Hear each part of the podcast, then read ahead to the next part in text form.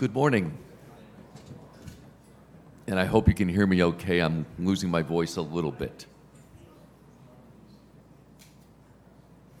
I've got uh, Charles Maltby from Epic Gas with us today. We've decided to make gas transportation as simple as possible. So we take that very successful LNG liquefaction and transportation segment, which has been on fire, and we gave them the roll panel this afternoon at 325. We've asked all the propane carriers to take the day off, and so now we're going to focus on all the other gas segments. And so Charles will be here to educate you and to entertain you, and I'm here just to watch alongside of him. Um, we're just waiting for a couple of slides, but we'll get started. We'll get started without them. You know, Charles, before we get into the dynamics of the markets, could you just give us a quick overview of Epic Gas, please? Of course. Thank you very much, everybody. Um, so I'm Charles Maltby. I'm the CEO and chairman of Epic Gas. Um, we're a Singapore-based owner and operator of pressurized uh, LPG ship ships. We're the largest owner by capacity in the world, and uh, we've got a current market share of about 15 to 16 percent. And uh, I'd like to take the opportunity, because uh, it's just the two of us today, to firstly introduce uh, Epic a little bit, but also to put uh, the LPG sector in context a bit as well, and uh, to explain how uh, the smaller gas vessels fit into the broader picture for LPG. Um, Today, as Epic, we have 38 vessels on the water, ranging in size from 3.5 to 11,000 cubic meters, an average age of eight years, so it's quite young. Uh, we do all the commercial and technical management in-house, so we're a fully integrated uh, shipping and operating business. The production uh, globally of LPG is growing, and uh, we've passed over 300 million metric tons last year, it's an important part of the energy supply chain, and it's been driven by fundamental uh, demand for gas uh, as a, an energy solution, alongside the availability of US shale, the recovery in oil prices, and uh, of these 300 million tons a year, exports uh, or global LPG seaborne trade accounts for over 90 million tons. They've been growing year on year at uh, for the last five years, um, over 8% a year compound, and it's been an exciting part of the shipping sector to be in.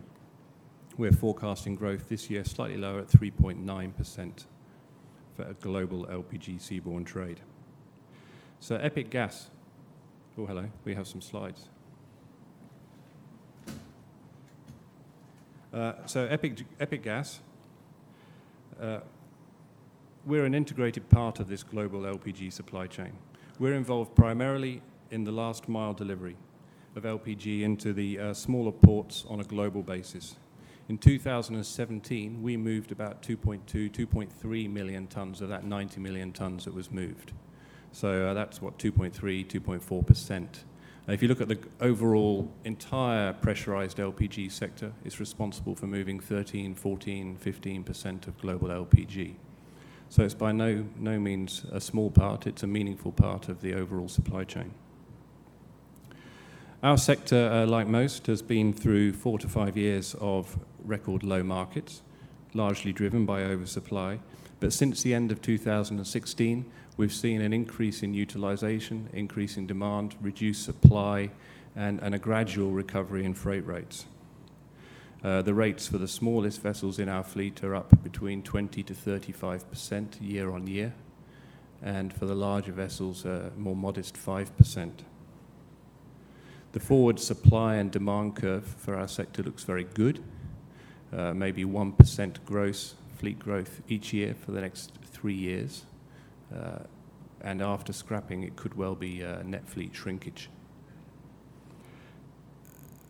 Maybe, Jim, if I hand back to you for a few seconds. If we could just take a couple minutes and talk about and help us understand the liquefied petroleum gas industry. Can we talk about the types of gas, the end users, what do they use it for? What are the top producing regions what are the top consuming regions? When you deal with with propane and natural gas, you've got major exports out of the U.S. major exports out of the Middle East, with most of it going to Asia. With your gas business, it's far more complex than that. So just help us understand the gases, the uses, the producers, and the... Eh. So maybe take us to uh, slide six, maybe. Yeah. Back a couple. There we go. Great. Thank you very much.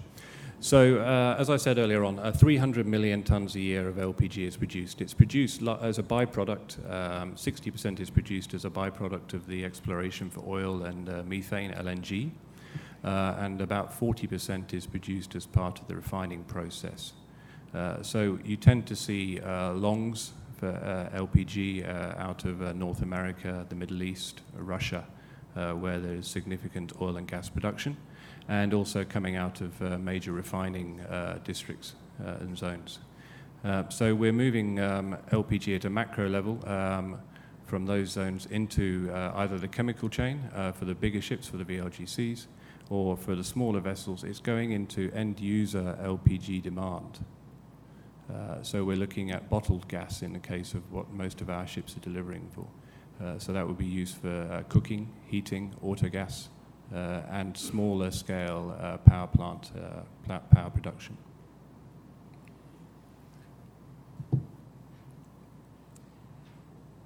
And if we can just put up the complicated map of... Yes, of your routes. Yep. So pressurized LPG, where do we fit? It's um, very much we're part of the uh, supply chain for LPG going from those major districts I mentioned earlier, so North America, Russia, Middle East. But often, uh, the long miles are done on the big ships, and then the shorter last regional miles are done on the smaller ships. The big ships can't fit into many of these ports. The pressurized LPG ships, the smaller ships, uh, smaller semi-refs, can fit into over 400 ports globally. And uh, it means that uh, we're doing very much last mile regional delivery. Uh, you can see here on the chart, the green is where the ships in the global pressurized fleet are trading. We track every single pressurized vessel. There are 330 in the global fleet, and we can tell you where any of them are at any moment in time. As part of that, of course, about 40 of those are ours. The um, trade, as I said, is global trade is 95 million tons. About 14-15 million tons a year are going on pressurized vessels. We can see good demand growth coming through, uh, particularly in uh, the developing economies, uh, driven by ready available supply of global LPG itself. It's really as much to do with the push of LPG as a commodity supply, which is what we touched on earlier on with the big growth in U.S. exports and Russia, but also underlying fundamental demand for LPG uh, as a commodity, as a cleaner energy solution in developing economies. Over the last three years, since the trough, you've had between 3 and 4% year-on-year growth in in LPG seaborne transportation. What would it take for that to accelerate further? Is it incremental supply, or is it, or is it more demand needed? Thanks. Uh, should we just move on to a slightly different slide? Uh,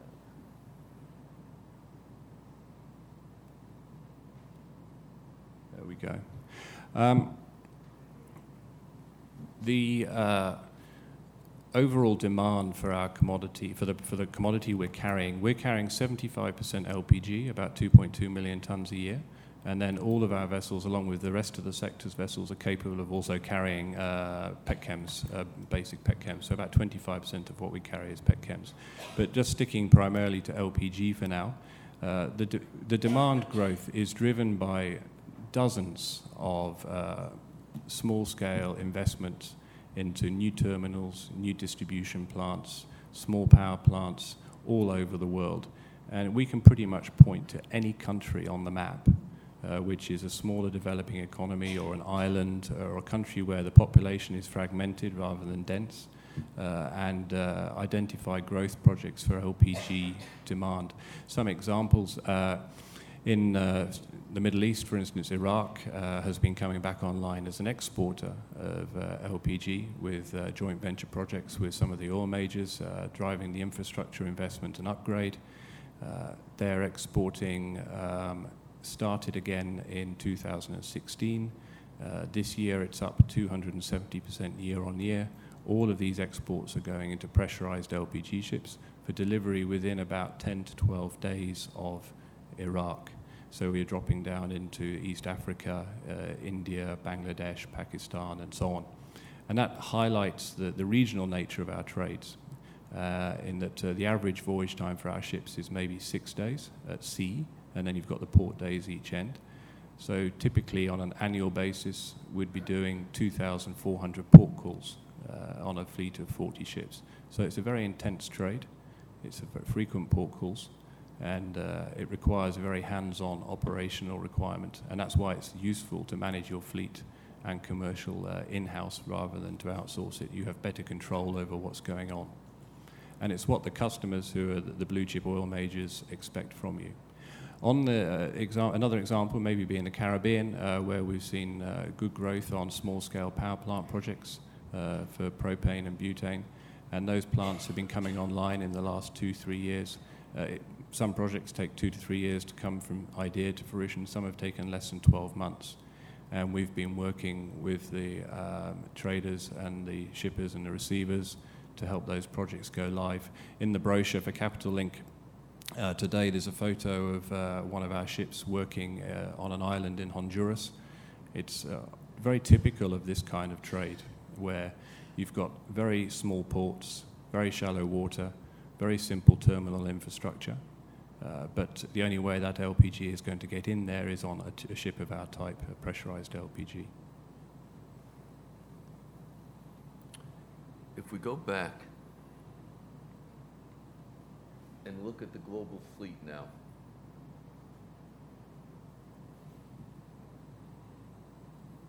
and if you look at the bottom half of the page, Yep. can you talk us through, and, and you see the number of vessels here? Yep. So you see the number of vessels here, and you see the percentage of LPG fleet capacity here. You obviously live in a segment where a lot of ships control a relatively small amount of liquid. Take us through the dynamics of the market. Yeah, I mean, as I, as I touched on earlier on, because the, sh- the voyages are relatively short, uh, we get more bang for our buck. We carry a lot more cargoes because the churn on the ships is relatively high uh, on the voyage durations. So, uh, whilst, um, for instance, the fully pressurized and semi-ref account for a total of 17% of the, uh, the fleet capacity, they are carrying way more than that in their market share because uh, they're loading and discharging uh, far more frequently. Um, the fully pressurized fleet are effectively the cheapest way of moving a cube of gas from A to B uh, in a small volume. And that's because they're the cheapest type of ship to build. If you're looking at capital investment cost, they're 20 to 30% cheaper than a semi ref, uh, 20% cheaper than an ethylene vessel again, and it, it just adds up. And the reason the pressurized ships are, are cheaper to run is because they're basically just two very large tanks uh, where the gas is carried under pressure. You don't need pumps to load or discharge the cargo. You don't have to have uh, significant refrigeration, um, coating, insulation on the tanks to uh, keep the cargo cool. And uh, it also means you don't have to invest into your shoreside terminal infrastructure. Uh, you can have a similar, very simple uh, terminal infrastructure for the storage of the gas uh, when you take it ashore. Uh, it, it's a very simple but very effective way of ensuring delivery of low cost energy to developing economies.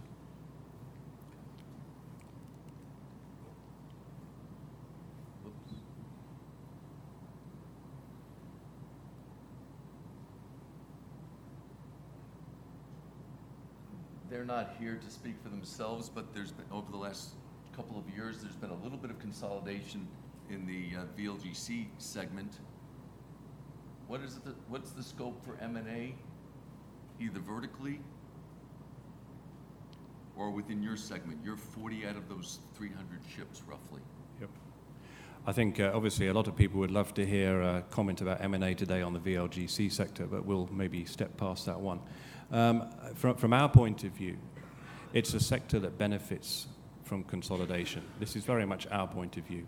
Uh, once you have a platform in place that can deliver robust quality uh, and safety to the blue chip oil majors around the world, as Epic does, as many of uh, the larger competitors do have, uh, it becomes a very easy platform to bolt incremental assets onto and to grow the business significantly. If we look at our sector, it's a fragmented sector. There's uh, plenty of opportunity to look at owners who've got one to 10 ships and uh, vessels that are maybe five years old coming off their original charters. Uh, so there's good opportunity to grow within the LPG sector and within the pressurized LPG sector.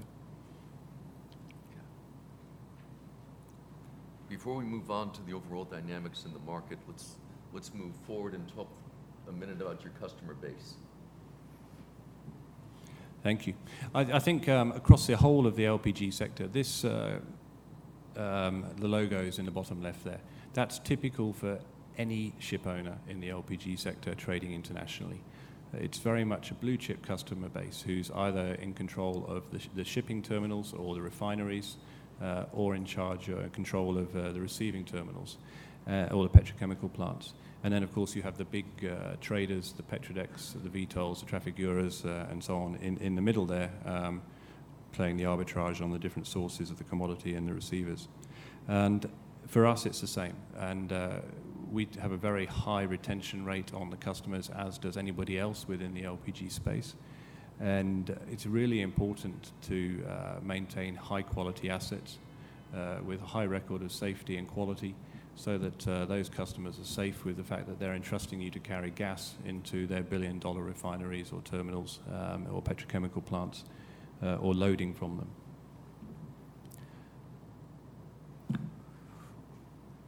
We've talked a little bit about the demand side let's talk a little bit about the supply side as it relates to new builds and scrapping and how your segment is different now than the LP than the larger VLGC segment. Yep. So, so uh, obviously, uh, supply um, has been high for all shipping sectors in the last five years, and pressurized LPG in the smaller ship sector is probably running two years ahead of everybody else. Uh, our peak delivery years were 2014 to 2016. And uh, we're looking now at a forward order book uh, where there's 1% gross fleet growth each year for 18, 19, 20. Uh, the, there's a few issues as well as to whether that could even grow substantially because new build prices have not come down, they've gone up. Uh, we're now back to maybe long term average uh, pricing for LPG vessels and there's signs that they could push further. There's also question marks over yard capacity, uh, with it having been taken up with uh, other vessel types. Uh, for any LPG vessel, you have to have uh, both a yard that can build the hull and then a tank manufacturer to build the tank. And you have to thread the needle on getting both of those to be available at the same time. Uh, and then we've also got uh, issues like 2020, which are being debated heavily everywhere else today, um, which leads a ship owner to, to maybe just think twice, think three times before actually ordering a new build because you're not quite sure whether you want it to be dual fuel, traditionally fueled, scrubber fitted, or not. Um, so that's factoring in also the exchange rate. Uh, all of our ships are built in Japan, and that uh, means we also have exposure to the yen dollar exchange rate, and that can also be a factor in slowing down new build ordering. So we, can't see there being a material change in, new build orders for, our sector in, in the short to medium term, just because of that, even though there's an underlying recovery in the market rates. The level of scrapping, has it exceeded your expectations in the past year? Yes, scrapping has been picking up across the full LPG sector, whether that's uh, the smaller vessels such as ours or the larger VLGCs. And uh, that's driven uh, not just by market rates, uh, so obviously the bigger ships have seen increased scrapping due to the lower rates, but also by the, uh, the, the, the timing of the ships when they were built originally. LPG ships tend to last a long time. Um, in the last three years, we've seen record low rates for our sector. The average scrapping age of a ship is 28.6 years. So it's not like we've seen the low rates drive scrapping down to 15 years. It's come down from over 30 years to 28.6 years. This year, scrapping, the average age of ships scrapped is actually more like 30 years. Again, it's gone back up. But the scrapping levels have maintained for our sector because of the uh, historical build of when the vessels were built. Quite put it quite simply, uh, 30 plus years ago, the sector was very new. There weren't that many ships built, so there aren't that many to scrap. But as we've come into the 1990s, there were increased new builds in the 1990s, which are now coming into that 25 to 30 year time frame for, for being considered for scrap. And those ships are going for scrap. So we're seeing uh, scrapping levels maintaining and even maybe slightly picking up still this year. There are two uh, types of ship in, in the smaller gas sector. There's the small semi-refs and the small pressure vessels. Uh, there's about 325 pressure vessels, about uh, 90 semi-ref vessels. Nobody's really building the smaller semi-ref vessels for the reasons I mentioned earlier, which is they're more expensive to build, but they don't really do much more than a pressure vessel can do. They cost 20 to 30% more to build in yard and have higher OPEX costs. So as those older, smaller semi-ref vessels are being scrapped, the pressurized vessels are taking on their trades and seeing increased demand growth uh, from that side as well. And since we only have five more quarters to discuss it before it happens, let me ask you a couple of IMO 2020 questions. Question number one, where does LPG potentially fit in in the future as a marine fuel? Number two, although you're in the smaller segments where the scrubbers are probably not part of the conversation, how does it affect your decision making and how does it affect your, your, your competitors' decision making? Yeah. So uh, LPG as a fuel, uh, we believe in passionately uh, because we think it's a much more simple solution than LNG, whilst also delivering all of the environmental benefits that you would see uh, compared to uh, high sulfur or low sulfur fuel oils and gas oils. Uh, the supply chain for pressurized LP or for LPG, sorry, to any ship is pretty much already in place. In that there's 330 smaller vessels already trading on the water. And just as an example, as part of our operations, every year today, uh, we did 415 ship to ship operations last year, just as we are already, which is significantly more than any bunkering operations for, say, LNG. Uh, so the expertise and the skill is already in place, uh, and the tonnage is already in place to uh, deliver LPG to ships, and uh, it can be done very simply. Uh, so, so we see LPG as a good solution for ship owners and for ships, but obviously uh, we recognise that there's a solid momentum behind LNG as another solution as well. Uh, in regards to scrubbers, the number of tons a day our typical ship burns, so somewhere between 10 and 15 tons a day, combined with the fact that we're in port an awful lot, uh, average sea voyage time is six days, means that both our absolute fuel burn and uh, our fuel burn as a percentage per year uh, of days at sea and so on is way lower than many ship owners. Secondly, also, we're in port a lot already, and that means we're already in a 0.1% sulfur zone, not a 0.5% sulfur zone. So a lot of our ships are already burning 0.1% because we're in the even lower zones already. Uh, so for us, uh, fitting uh, a scrubber um, is not an economical solution even over five years, unless you uh, attach yourself to the view that for five years there will be a $400 arbitrage between low sulfur and high sulfur fuel, um, which nobody's really predicting at this point. So, so we're not investing in, in scrubbers. Uh, we are investing in making sure that we have the operational uh, skills and capability to manage the rollout of uh, low sulfur across our ships all over the world in a professional way where the engines run smoothly, where we've got the right lube oils, where we've got the right testing going on, and uh, we have the right charter parties in place with our customers. And I want to give you a chance to talk about the sector fundamentals. Vessel values this morning said that they were uh, excited about, uh, if I got it right, they're excited about LNG and tankers, but neutral on gas carriers. Are they too confused about the larger L- LPG ships? And, and, and let us, and give us a reason why we should be more constructive on the uh, smaller LPG segment. I, I think it's all about supply and demand, isn't it? And uh, we've got uh, 1% a year gross fleet growth each year for the next three years on the smaller vessels, maximum. That's before scrapping. And uh, the demand side, historically, it's ranged uh, between about 3.5 and 8% each year for the last uh, eight years on the, on the demand side. So uh, this year, maybe it's 3 or 4%, but um, it's still way higher than the fleet uh, growth. Uh, so we're seeing rates recovering strongly. Uh, as I said earlier, uh, the smaller vessels we have, we've got uh, year-on-year rate recovery of uh, between 20 and 35 percent for the threes and the fives in our fleet, and uh, about 5 percent for the larger vessels. But we're seeing utilization, which is a, good lead indicator of the actual rates, going up even more quickly. so we're back up to about 95 percent utilization across our fleet right now. Uh, where's utilization and day rates relative to the last peak? Um, on the smaller ships, we're back to about long-term average on the day rates. Uh, on the larger ships, we're still below. And uh, utilization, uh, we're running at uh, close to 100%, uh, which is basically you can't go any higher, so that, that's, a, that's a peak. Um, and uh, on, the, on the larger vessels, we're running at about nine, uh, low 90%, so there's still room for another 3, 4, 5% recovery. For us, 1% utilization means $1.5 million to our bottom line. so it's a big driver of the bottom line earnings for any business. And when you get back to those peak rates again, I won't have to wear the Ridgebury hat when I sit next to you. I can wear the Epic Gas Epic hat. Gas. Yeah, we'll have to get you one for those, yeah. Excellent. Thank you. Cheers, Jim.